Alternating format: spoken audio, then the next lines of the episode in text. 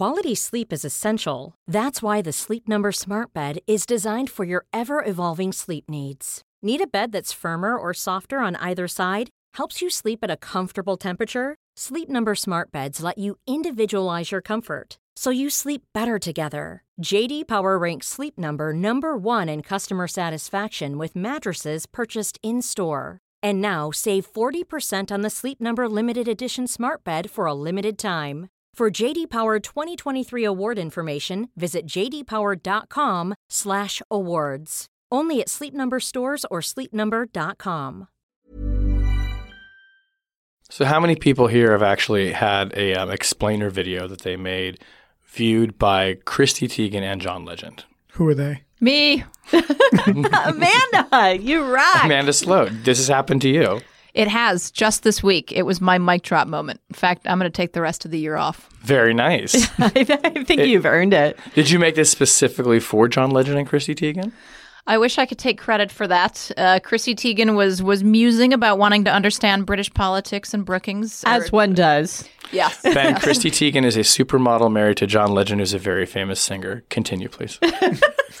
so, in response to her question, wanting to understand British politics, we sent her my Brexit explainer video, which she and her husband John Legend then watched, leading to John Legend to tweeting out "Well played, Brookings." Awesome. Maybe John Legend will run for prime minister.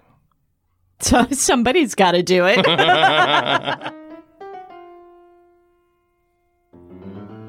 Hello, and welcome to Rational Security, the Serial Later edition. It's the bad puns division of rational security. That's you know, and it's not even connected to the B-roll. This There time. often aren't. I know, but Our, but our listeners understand you got to hang with it to see how it all connects. I know, It's like a Robert Altman film. no. how does it all connect, Shane? yeah, we're gonna get there. News you- coming at you fast today. Uh, I'm gonna hat tip that title to uh, Dorian Taylor, who's a user, a listener, not a user. He's a user of Rational Security. it is a an listener addiction. Who, yeah, it is. Who tweeted at me and said that was a good idea, and I said, not bad, not All bad. right, I'm I'm So I'm, thank you, I'm- Dorian I'm pro Dorian Taylor. That is a terrible pun, and and it's your fault. And uh, And thanks for listening. and thanks for listening. I hope we made your day. That'll teach you to tweet us. uh, I am Shane Harris, master of bad puns. I'm here in the New Jungle studio with my friends Ben Wittes, Tamara Cofman Wittes, and our special guest, Amanda Sloat. Hi, everybody. Hello. Hey. hey, Shane. Uh, Amanda is a senior fellow here, a Robert Bosch senior fellow in the Center on the United States and Europe at Brookings. Does that mean you have a really nice dishwasher? Yeah. Uh, washer and dryer. nice. Did that come with it? It did. It did. it came with the highly, fellowship? highly recommend Bosch products to everyone. I, I, I do. I have a Bosch. I have you? a Bosch dishwasher. I love my Bosch dishwasher. Is it silent? It's so quiet that the first time we turned it on, we weren't sure it was working. That's a stereotype. Yeah. Oh, I do. Have we met? I am all about it. Uh, on the podcast this week, the future of Brexit is anyone's guess. A sealed subpoena and a courtroom smackdown, the latest on L'Affaire Russe, and the U.S. announces it's withdrawing troops from Syria. Amanda's going to help us figure out many of these topics. We're so proud. Choose your national disaster Choose your episode. national. Exactly. There you Uh, go. Before we start, a quick housekeeping note. We are going to be away next week, and we hope that everyone is uh, enjoying some time off for the holidays. We'll be back with you uh, on January 2nd. So this is the last episode But of the we year. will be doing a special edition of the Lawfare podcast, which I just thought of just now. We're going to take listener questions. Uh, so I will be putting out the the Twitter hashtag for that, and uh, and you can uh, satiate your missed rational security by tweeting questions or sending us uh, questions to answer on the I- Lawfare I podcast. know- Ma- that- Matthew that Kahn is looking thrilled in the corner. Right? He's got his head in his hands. It's like, "Ah, I just wanted to go home. um, let us start with Brexit. Dear God. Um, I have to admit that this is a story. It's not often that you find a story that has kind of so flummoxed people that it's literally safe to say, I don't know what's going to happen. There was that viral video of the commentator in the UK when he was asked about what's going to happen with Brexit on a morning show, and he basically said, beats the hell out of me. Uh, and that seemed to be perfectly fine. So, um, Amanda, I'm not going to ask you to make predictions here necessarily, uh, although feel free. I mean, it's a, it's a prediction free zone on some of these things, but um, there's But no, this is rational security. rational security, So there's you can no feel, stakes. feel free to make it up. Um, but the one thing, a couple of questions I wanted to start with is is one is it's kind of taken as a given that the deal that Theresa May, the prime minister, negotiated with the EU and then presented to Parliament is sort of the best and final offer about how the UK would go through Brexit and the and the agreements that would then exist with the Europeans. I want to test that assumption. Is that right? Is this really the last possible deal that can be made, or is there a chance for this to, uh, for the negotiations essentially to continue before you know the UK just goes off a cliff? The EU's current position as is that this is the best deal and that they are not prepared to reopen negotiations. I think the concern on the part of the EU is one, if you reopen negotiations on one issue, then the other 27 EU member states will want to reopen negotiations on their various pet projects. Uh, the second is if you reopen negotiations, what is it that British Prime Minister Theresa May needs to actually deliver a parliamentary majority in support of her deal? Uh, and so far, she has not been able to articulate the single issue that that needs to be addressed such that she suddenly will have majority support. So she she she. What's the likelihood that she's going to try to give this a shot? She tried that last week. Uh, she flew around a number of capitals. She went to The Hague, she went to Berlin, she went to Brussels. Uh, she then had to skip Dublin to go home and defend her leadership when they called a no confidence motion uh, in the political party as, as to whether or not she should remain party leader. Uh, so after beating off the opposition in her party, she headed to Brussels and had to sit down and meet with all EU 27 leaders.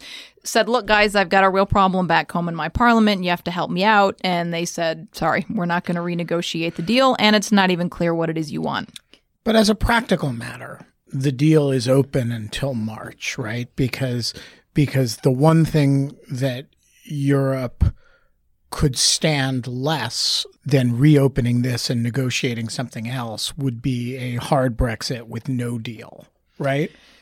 So the e- the deal still needs to be ratified by the British Parliament and by the European Parliament. So it is not done because nobody has actually ratified it, even though the EU leaders have signed off on it. But on your question of no deal, one of the things that's very striking this week is that the EU is starting to publish all of its preparations for a no deal scenario, and the UK is also coming out with this. So at least in terms of its public posture, Brussels is holding pretty firm on no further negotiations and preparing for a scenario where the UK crashes out with no deal. But do you think but do you think that's real or is that a bluff? I mean, if May could figure out what it is that she wants, That's a big a big if that has not been met over the last two years. So I, I think it is unfortunately a a decent possibility. I think it's a scenario that nobody wants, but it's one that everybody's preparing for. And and the problem is there's not a clear way forward because there's no majority for any form of deal in the UK.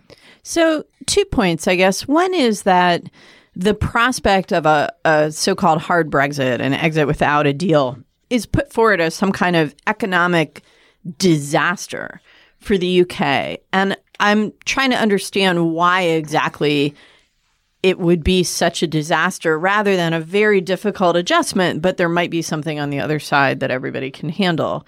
That's one thing. But the other thing is, you know, if we think back to how this happened, the Brexit referendum became a, a sort of symbolic referendum on the sovereignty compromises inherent in the European project, right? And it became a manifestation of discomfort with that that existed, by the way, not just in the UK, but in a lot of other European countries.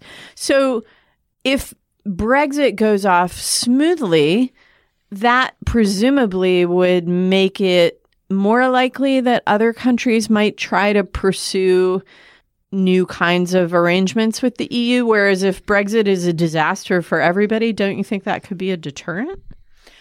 I two good questions. I think on your second one, most people would argue that Brexit has already been a sufficient disaster that it would be off-putting to any other country to try and replicate this. Uh, it's been very clear through these two years of painful negotiations that it's not an easy process to divorce the European Union.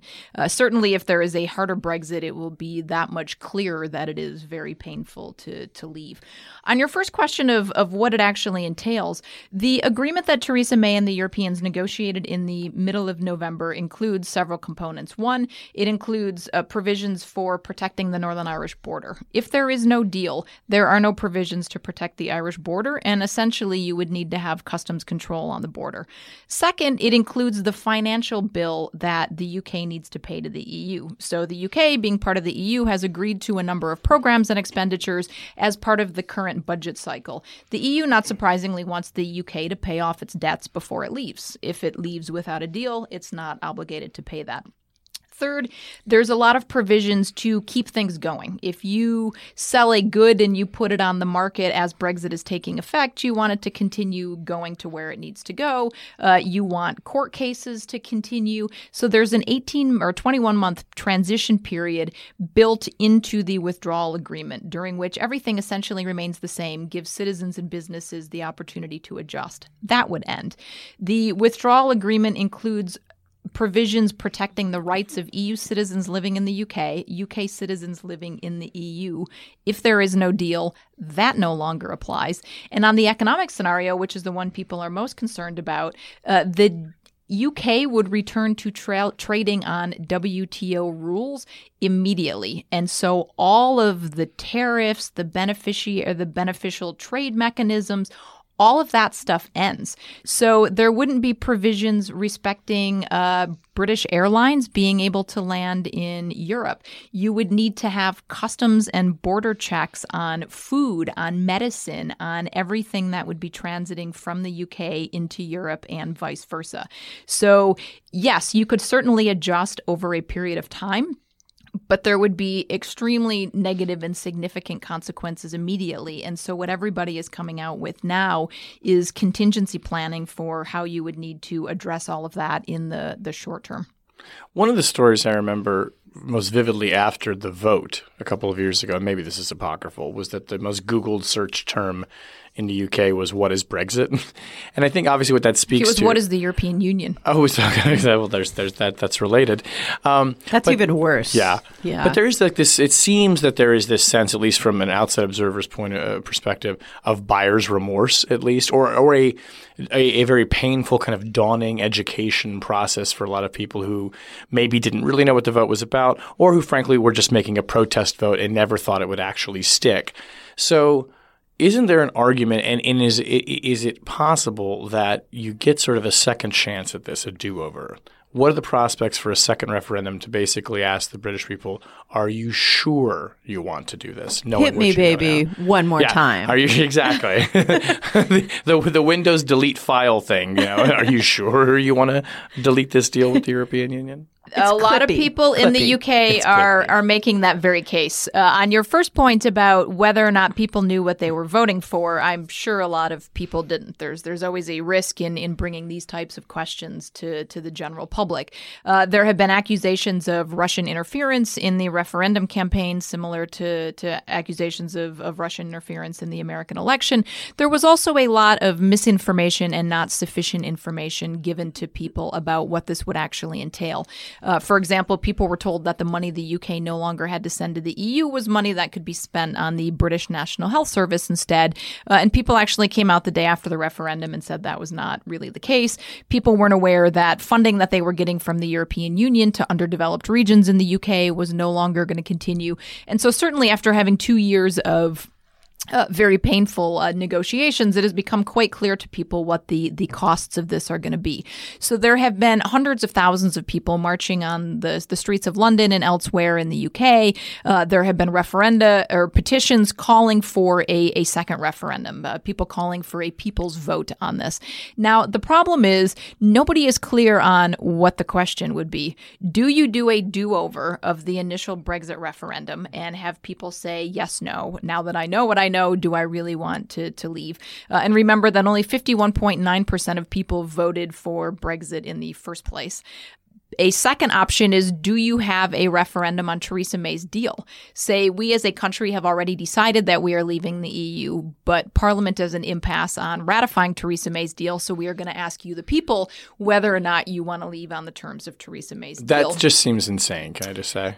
Now, for Theresa May, she is arguing there is she has a democratic right to deliver uh, or democratic obligation to deliver on what the people of, of Britain voted on. The third scenario is do you have a multi question referendum where you say to people, do you want to leave the EU? Yes or no? If yes, do you want to leave according to Theresa May's deal, no deal, or some other deal? Which is also extremely complicated.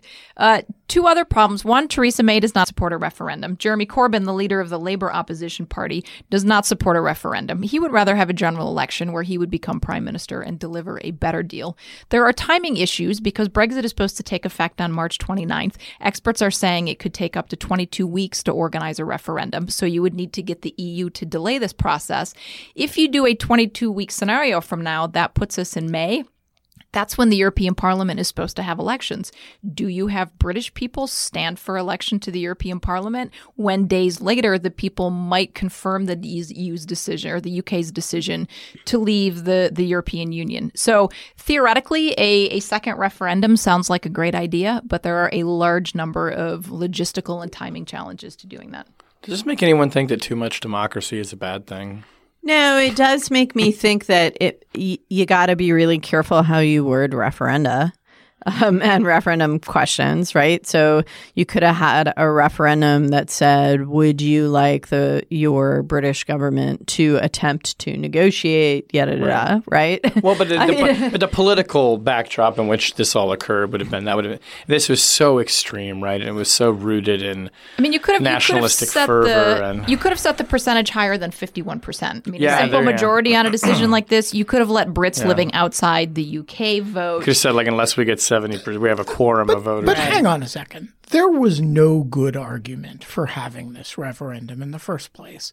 Um, if a party in Britain wanted to run against, you know, to make this the central issue, to promise to remove uh, the UK from the EU, it should run in Parliament and get a majority and try to do that. And there is, in fact, such a party. It's called UKIP, and it does not win substantial uh, numbers of seats. And it is a wing of the Conservative Party. And David Cameron made a colossal error by submitting this to a to a discrete vote, which is exactly what you have a parliament in order so that you don't have to do.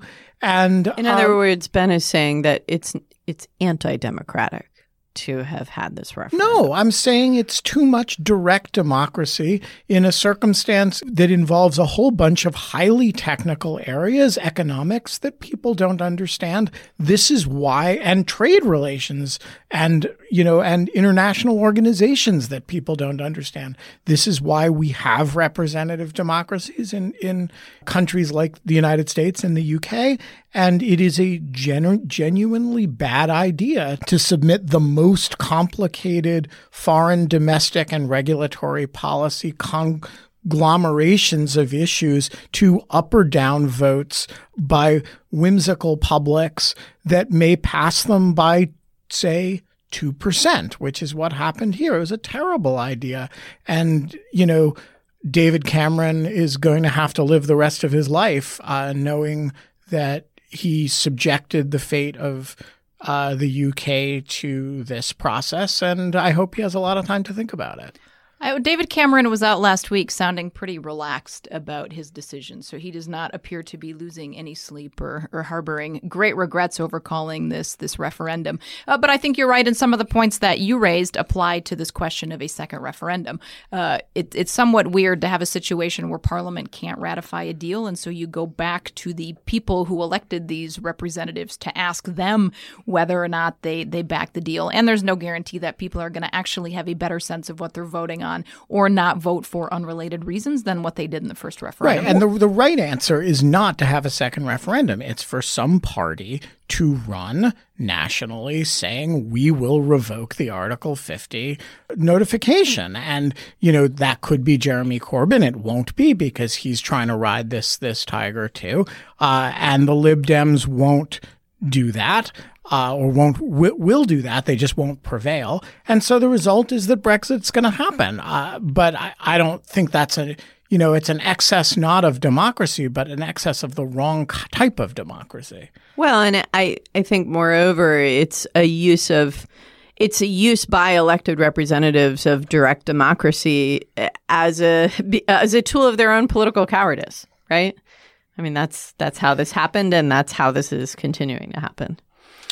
Well, speaking of people who aren't going to be sleeping well at night, Mike Flynn thought he was going to have a Merry Christmas knowing his prison sentence or lack thereof, and now we'll have to wait until March of next year. Yeah, but he'll still be home for Christmas. He will be home for Christmas. In Christmas. fact, he can't go more than 50 miles from home for Christmas. I actually did not think anything could happen that could make me feel bad for Mike Flynn, really. and yet Judge El- Emmett Sullivan has.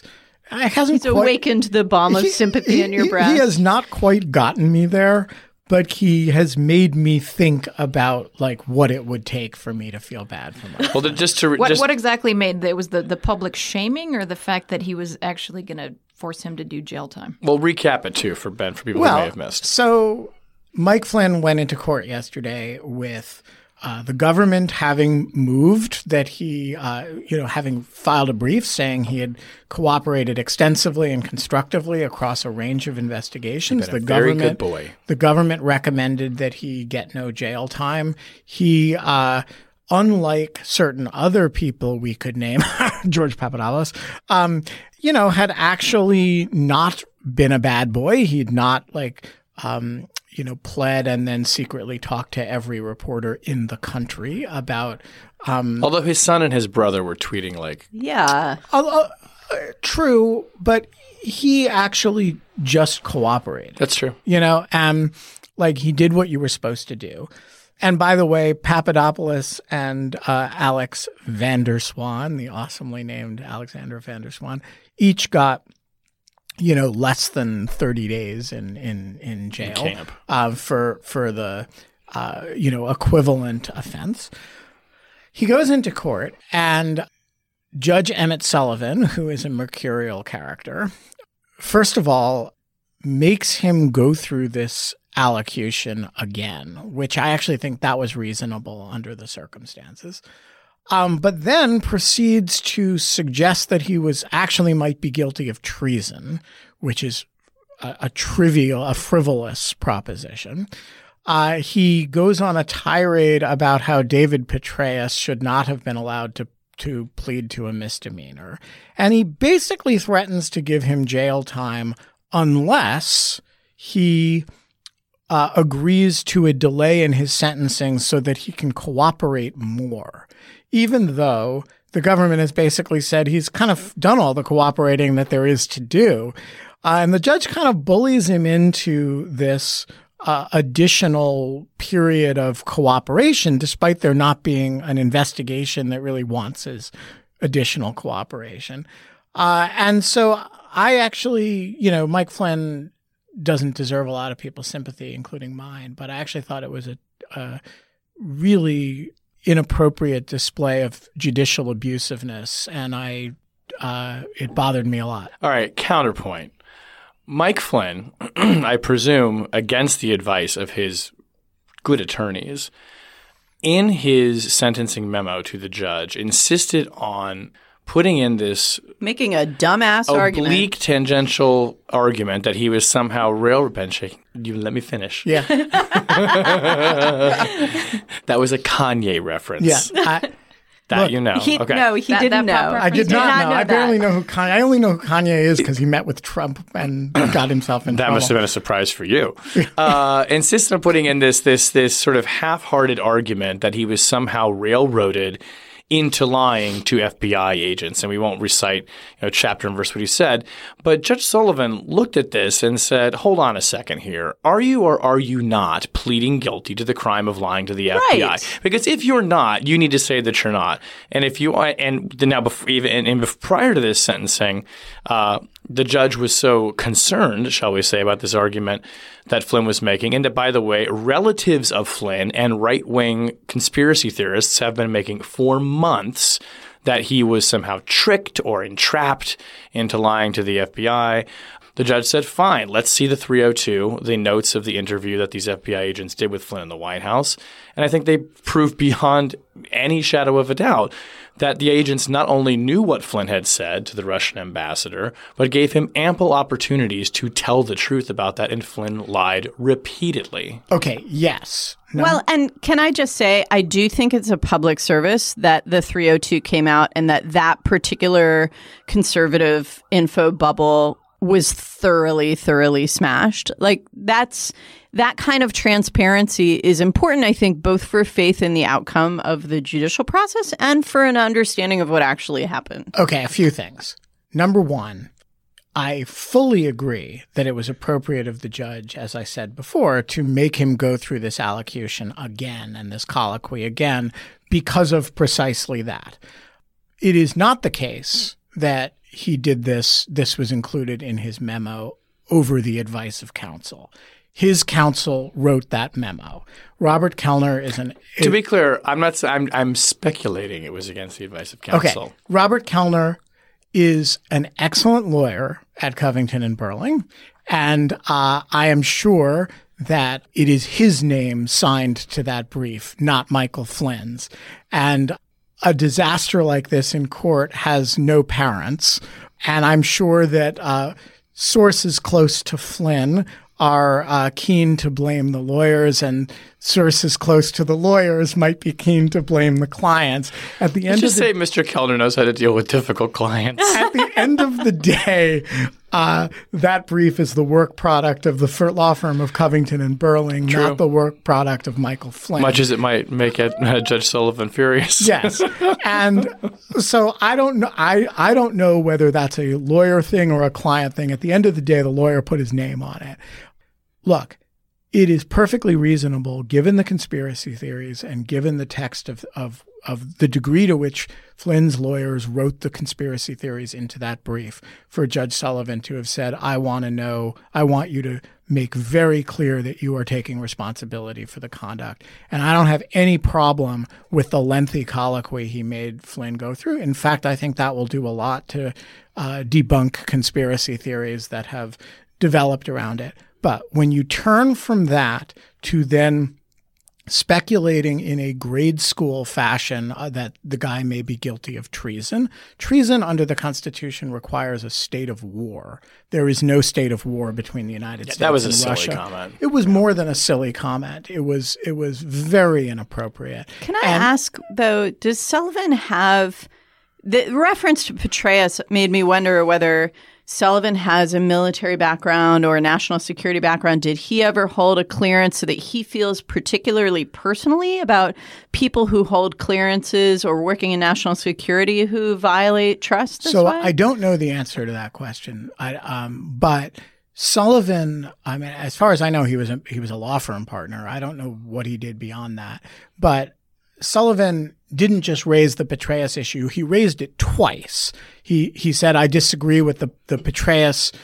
Allowing him to plead and then he he acknowledged sort of a few sentences later but what do I know I don't really know the details of that case maybe I shouldn't be talking about it and then He was fired up. and then a few pages in transcript later, he does the same thing again. Having said, I don't know anything about this case. Maybe I don't know the details. He raises it again. I really disagree with that. The he, guy, he wishes Petraeus were standing in the dock in front of him instead of Michael Flynn. I mean, the guy words. was just out of control. And so I, I am not uh, an apologist for Mike Flynn at all, as you of all people know. Um, but I do think when somebody has gone through a process of entering into a cooperation agreement with the government, taking responsibility for his conduct, pleading guilty, and working his way through the cooperation and comes to sentencing, that is not a time for a judge to have a temper tantrum and sort of refuse the process of of bringing a case like this to an end. So is it clear what Flynn needs to do and is jail a certainty? No and no. Um, the judge's posture was uh, if you Come back and see me in a few months. if you force me to go to sentencing right now, I'll probably give you jail time. You do you want to maybe cooperate a little bit more for a few more months? Uh, we can put it off, and then maybe I'll be in a better mood. That was basically what he said. So, does this deter others from cooperating with Mueller because they may have a sense that he can't actually deliver on a lenient sentencing process? Uh, I think it will deter others from wanting to be in front of Judge Sullivan. Uh, you know, look, at the end of the day, a cooperation agreement is an agreement between you and a prosecutor about what they will recommend to the judge. It does not bind the judge. And you get a, a, a judge who's in a bad mood, or a judge who's just not very good judge, or a judge who's really offended by your conduct, and the prosecutor's recommendation may not matter all that much. Okay, so let's briefly also touch on the other big development in Russe this week.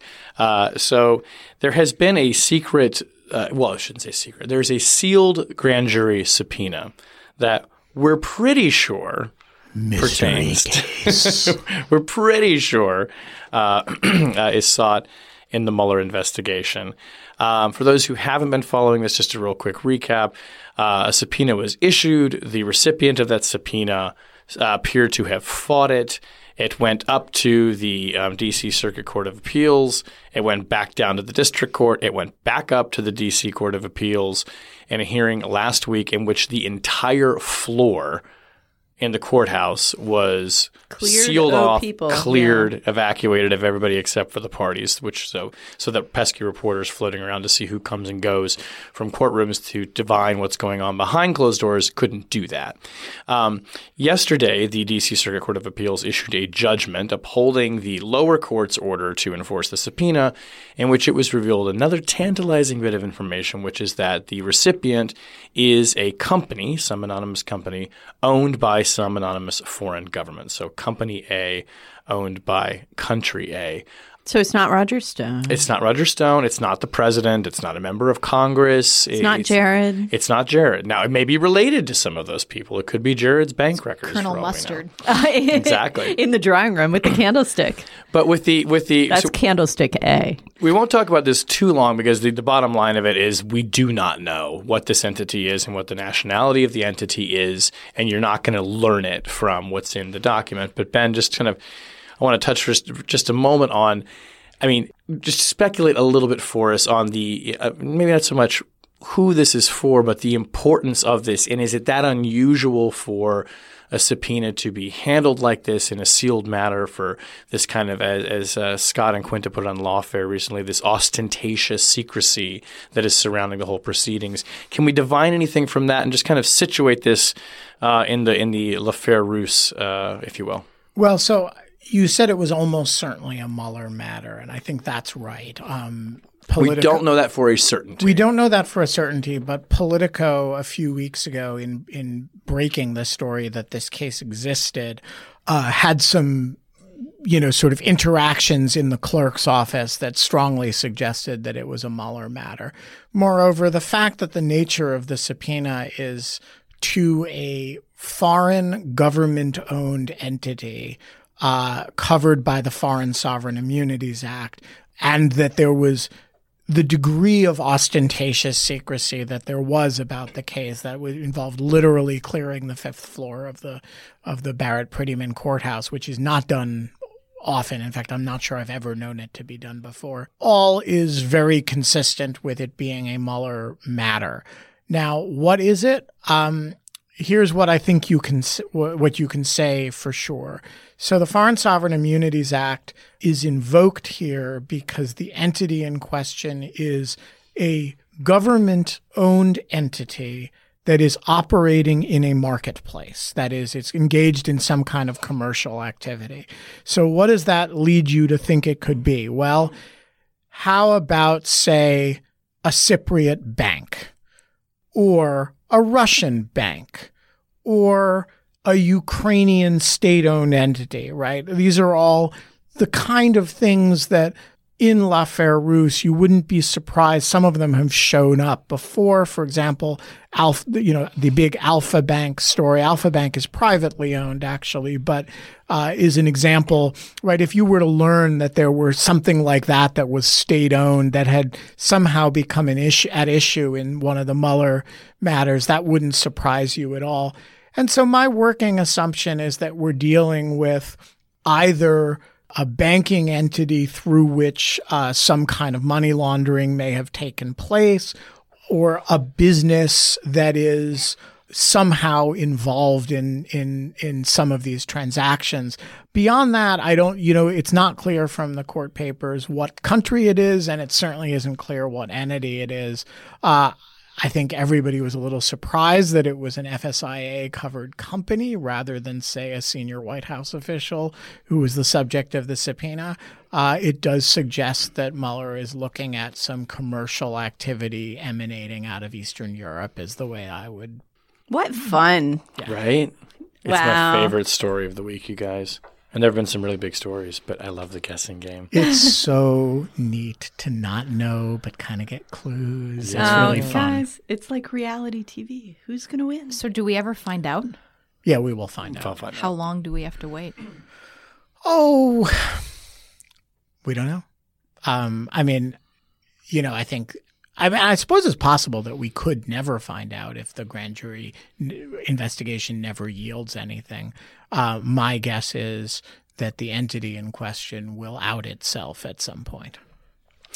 Well, speaking of dreadful uncertainty, No, no. Now the uncertainty is at an end. All is clear uh, the, as administra- mud. the administration announced today that we are pulling all of our troops out of Syria. Uh, I guess there are about 4,000 believed to be roughly special forces in Syria. Not, that we know for sure. Not that we know for sure, but they're there. Um, Estimates have been around 2,000 a while ago. but then they were increased. Yeah, so it's Yeah. A, it's a small but significant number, and the presence is significant. Uh, I think, obviously, uh, the president says we've defeated ISIS in Syria, which is the only reason that I wanted these troops there in the first place. They're coming home. Um, Tammy, let's start with you on this. Um, where did this come from? Uh, uh, I, I see. I was utterly Tammy, surprised. where did this come from today? Tammy, explain the president's decision making, please. Um, were you surprised by this? And then, and let's uh, let's start with that. Uh, and and what are the immediate implications of the fact that there's going to be this now announced pullout? So, at one level, no, I'm not surprised at all because President Trump has been expressing almost from the day he took office his desire and his intent to remove American forces from Syria. Uh, in fact, he had announced his intention to pull them out more than once in the past. Uh, and he had announced the defeat of ISIS more than once in the past, only to have it walked back by other senior officials and ultimately to be sort of persuaded by them to stand down. I think what's more dramatic here is that apparently over the course of the summer some of his advisors including uh, the relatively recently appointed special envoy for syria ambassador jim jeffrey um, had persuaded the president to adopt a set of explicit policy objectives for keeping American troops in Syria indefinitely.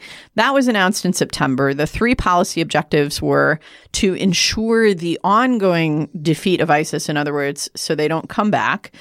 Number two, to uh, reduce Iranian influence in Syria, to use the American presence there as leverage to try and affect the attempted entrenchment of Iranian military and Iranian sponsored militias in Syria. And then number three, the political goal of promoting a political transition in Syria, getting rid of Bashar al Assad. Now, could 4,000 mostly special operators and trainers of Kurdish forces actually accomplish anything militarily on behalf of these objectives? Not much. Um, but there's a symbolic presence there, and the fact that with the Kurdish uh, led Syrian Democratic Forces, these American troops and a few French troops and others control about a third of the territory, not very populated, but a third of Syria's territory. It did create a certain amount of leverage. Just on Monday, I was speaking at the Atlantic Council uh, at an event where the keynote was Ambassador Jim Jeffrey, the special envoy on Syria. And he once again articulated these three policy objectives, said that U.S. troops would stay there in order to do these three things. And then suddenly, today, the Wall Street Journal breaks the story that American troops on the ground have told their partners, we're out of here. And so that's what makes it a dramatic reversal. I think to a certain extent, the fact that it didn't happen before is just a reflection of the ability of advisors to momentarily persuade President Trump not to go where he always has wanted to go. You know, just like uh, Brian Hook was negotiating with the Europeans on trying to get amendments to the Iran nuclear deal to try and forestall an American withdrawal. And one day, President Trump woke up and pulled the rug out from under those talks. He's done the same thing here. He just pulled the rug out from all of his underlings trying to to work something and said, "No, I'm done. We're going to do what I always wanted to do anyway." So I think that there's there's a bureaucratic loser here, which is the those within the Trump administration who want a very tough policy on Iran. They really wanted to use this presence in Syria against Iran. I'm not sure how. They didn't have legal authority. The presence wasn't very large, but now they've lost that card. Um, in the region, I, I, I don't know. And I'm really curious to hear Amanda's thoughts on this. I'm not sure how much difference it makes because I think that the Kurds with whom we've been working on the ground, the other regional actors saw American withdrawal from Syria as somewhat inevitable. Am I wrong about that? Well, in the last week or two, we've had Turkish President Erdogan threatening to launch military attacks against the Kurds in northeastern Syria, who, as you mentioned, the U.S. has been partnering with. Uh, President Trump and Erdogan spoke on the phone last week. There's been administration officials quoted today as saying this is when the whole U.S. withdrawal was finalized. Whether or not that's that's true, that's part of the narrative that's that's being put forward.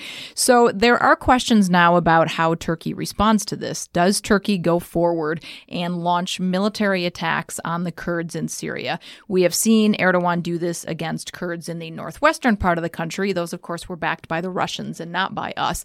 The concern about him going after the Kurds in the northeast is that these were the guys that were our partners, plus you had American forces embedded on the ground with them but he's always saw, seen them as uh, allied with the PKK, with this Kurdish terrorist group inside Turkey which they are. Uh, I think the U.S. military was not as as it saw them as useful. It saw them as it saw them as useful partners, and I think was was willing to see them as separate from the PKK that had been engaged in a long running struggle against the Turkish government. Uh, but this certainly has been a point of tension between the U.S. and Turkey, and it's also been a point of tension within the U.S. government because there has always been a clear difference between people focused on the counter ISIS campaign and the CENTCOM special forces who wanted to work with the YPG for this very reason and people in the State Department and elsewhere that were concerned about the Syrian civil war, for example. So very unclear what happens now uh, with with the U.S. pulling out, having even less leverage on on the ground there. Uh, concerns about what Turkey goes forward and does. Certainly, I think big winners of this are Russia and Iran. I would assume there's champagne corks popping in in both capitals tonight now that the U.S. is going to leave, which is one of the shared objectives between the two of them and the Assad regime. And just to close out on the, the Kurdish point, many now expect the YPG, which has never formally cut its ties with the Assad regime, is going to be hurrying to Damascus to try and nail down an agreement with them so that if the Turks do end up invading, they have the backing of the Syrian regime since they will no longer have the implicit protection of U.S. forces on the ground. So, I mean, this is something that I think we we have been anticipating, and in fact, I think you and I spoke about it a few months ago. That the prospect of an eventual American withdrawal, since the U.S. presence there was only counter ISIS officially before this new policy was announced, the Kurds were always assuming that one day the Americans would leave and they would have to cut their own deal with Damascus. And they've actually been back and forth to Damascus a couple of times for conversations. And for Assad as well, there are a lot of advantages to cutting a deal with the YPG because these aren't areas where he was able to ex- exercise effective control even before the uprisings. And so this way he can sort of, his mafia state can subcontract its rule to the Kurds in this area, and it can get rents or you know the way mafia states do. It can um, sustain you know control over the country without having to exercise it itself. But the Turks are the spoilers here, right? If the Turks see this as their opportunity to crush their historic enemy, the terrorist, you know, PKK slash YPG, then you could, in theory, have a Turkish Syrian war, right? Sure, or it puts Turkey up against the Russians, uh, and it also potentially puts Turkey up against the regime. Uh, I mean, it's worth remembering the U.S. under both the Obama administration and the Trump administration has never really had a clear Syria policy. We have had a counter ISIS strategy. The reason we went into Syria was not because we wanted to put an end to the Syrian civil war or deal with the humanitarian tragedy that was unfolding in Syria. We were very focused on on the Islamic State. Uh, it was interesting to see that the White House statement that came out today clarified that that we are looking at the defeat of the territorial caliphate of ISIS, and that seems to be the way they are trying to to nuance this somewhat. Although it was also interesting that at the beginning of this week, Brett McGurk, who has long been heading the the counter ISIS coalition, uh, was quoted as saying in a, a briefing to journalists at the State Department that simply looking at the territorial defeat of the caliphate would not be sufficient justification for the United States to leave. So yet another uh, presidential advisor who was was caught flat-footed by by the decision coming out of the the president now.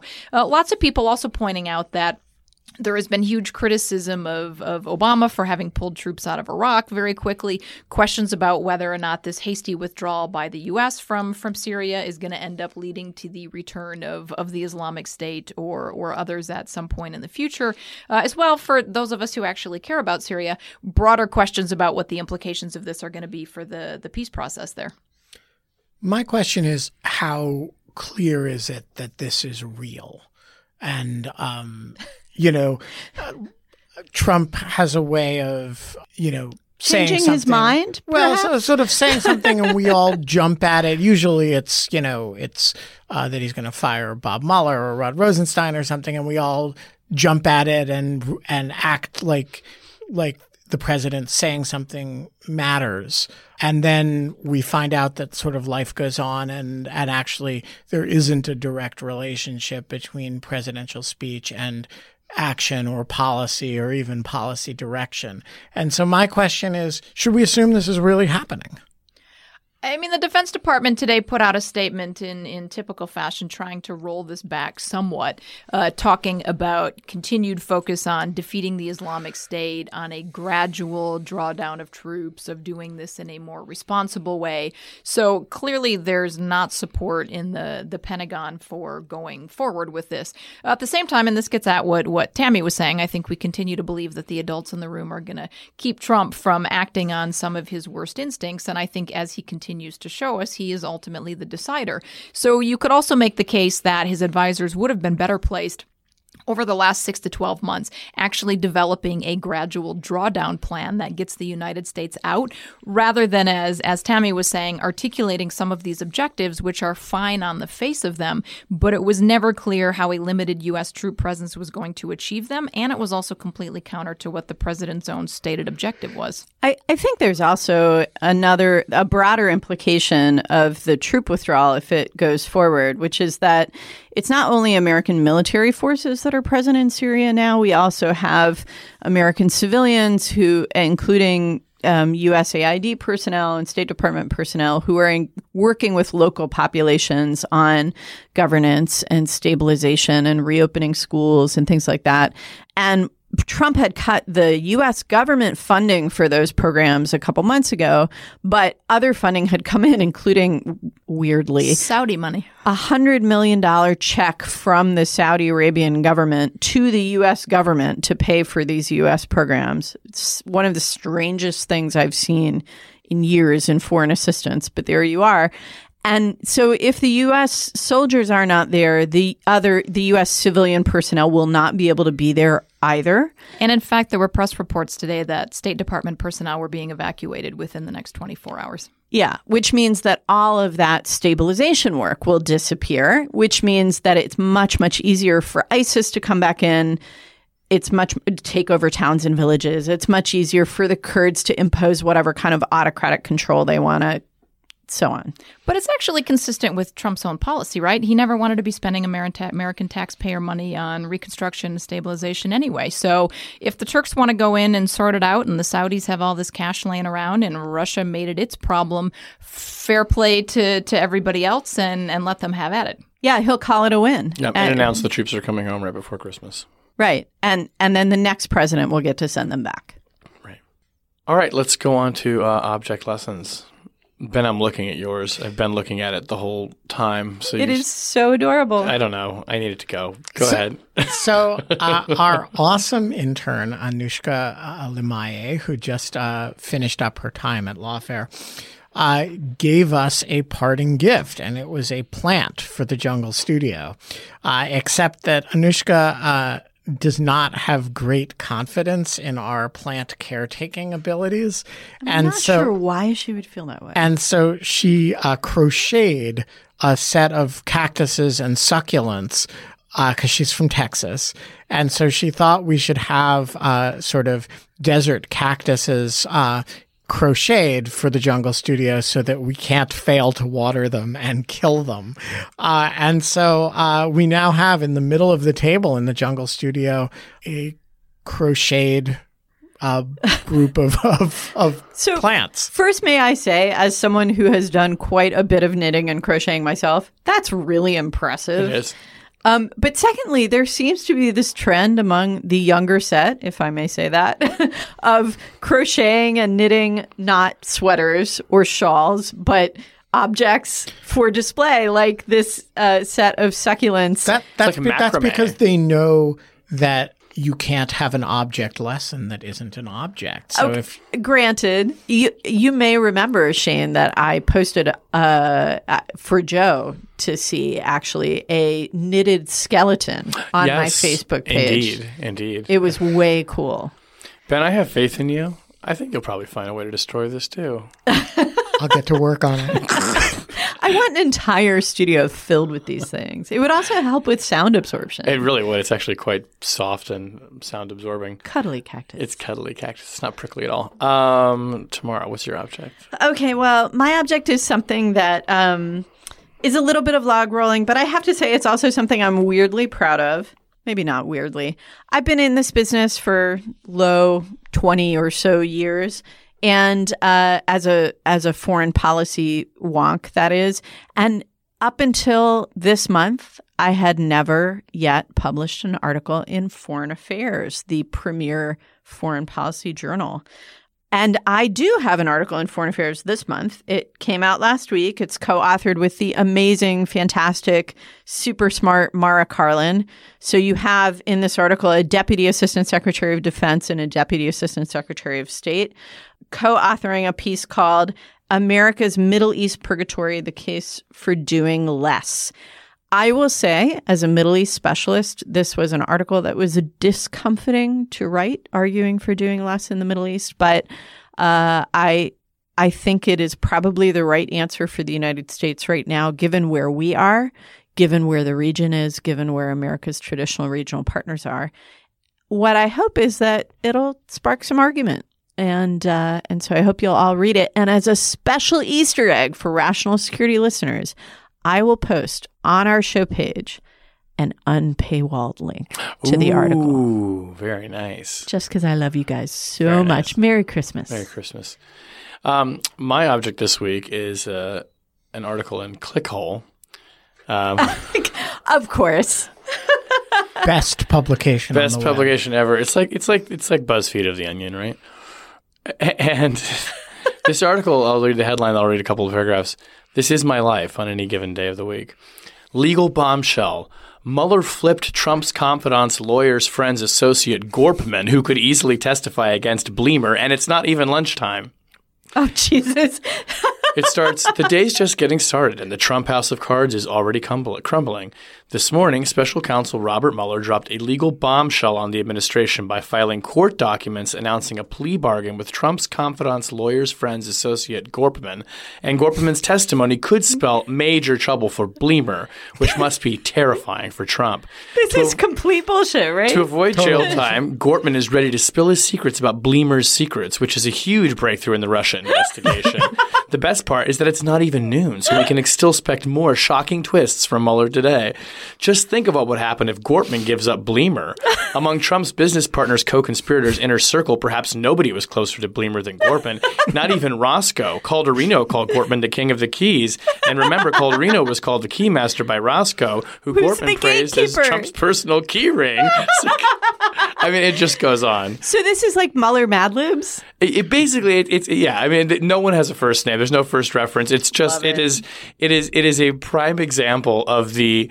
The, the Frenzied minutia, the frenzied minutia that we sometimes get into, where everything is a bombshell, and there are about eighty-seven characters because this is a goddamn Russian novel, and every one of them is, you know, holds the smoking gun. I think there's even a part in here with the smoking gun pointed at the smoking gun, pointed at the smoking gun. You know what? When you write your memoir of L'Affaire Russe, Yeah. you should call it the Russian novel. The Russian novel. That's not a bad idea. I'm just gonna call it Gorpman. Gorpman. the Zuckerman account. The Gorman Oh my account. God! Hats off, Clickhole. That was that was sweet. Uh, not so sweet. We're at the end of the podcast. The last podcast of 2018, you guys. Boo. boo, boo. But we're gonna be back with you in 2019. You know Yay. what? 2019 just has to be better than this. well, Hey, 2018 was good. I'm pro 2018. What good is for this you. guy talking about? 2017 It was good. bad. It was good for a laugh here, maybe. 2017 was really bad. 2018 was the was the year the tide turned and we started pushing back and winning a few. it was good for the podcast. It was Yeah. good for the podcast. And we love you guys so much. Yeah. And we're so grateful to you. And we hope you don't miss us too much next week. Yeah. You're not. You wouldn't be listening to a podcast over Christmas anyway, Nah. or maybe you would if you're trapped with your family. But in the meantime, Rational Securities, of course, is a production of Lawfare. You can find our show page on the Lawfare website. You can follow us on Twitter at RATL Security. You're looking at me. he's looking. He's like the little kid expecting to get punched in the shoulder. You can find us on. I couldn't even go to Israel and get away with it. I know. I'm glad you listened to that. Uh, you can find us on Facebook. Whenever you download the podcast, please leave us a rating and review. We really appreciate it. And keep sending your tweets. Maybe we'll turn your tweet into a title of a show. Thanks again to Dorian Taylor for that.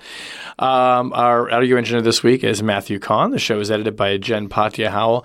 Music this week by me and my new Russian parody band, Crimes of Punishment. Oh. yeah. All right, that's your memoir. Enjoy that for your 2018 send off. I'm going to go home and listen to Sophia Yan. Yeah, that's your punishment. That's your sentence. On behalf of my good friends, uh, Ben Wittes, Tamara Cofman Wittes, and our special guest, Amanda Sloat, thank you for being here. Thank you all for listening, and we'll see you in 2019. Merry Christmas. Woohoo! Normally, being a little extra can be a bit much, but when it comes to healthcare, it pays to be extra.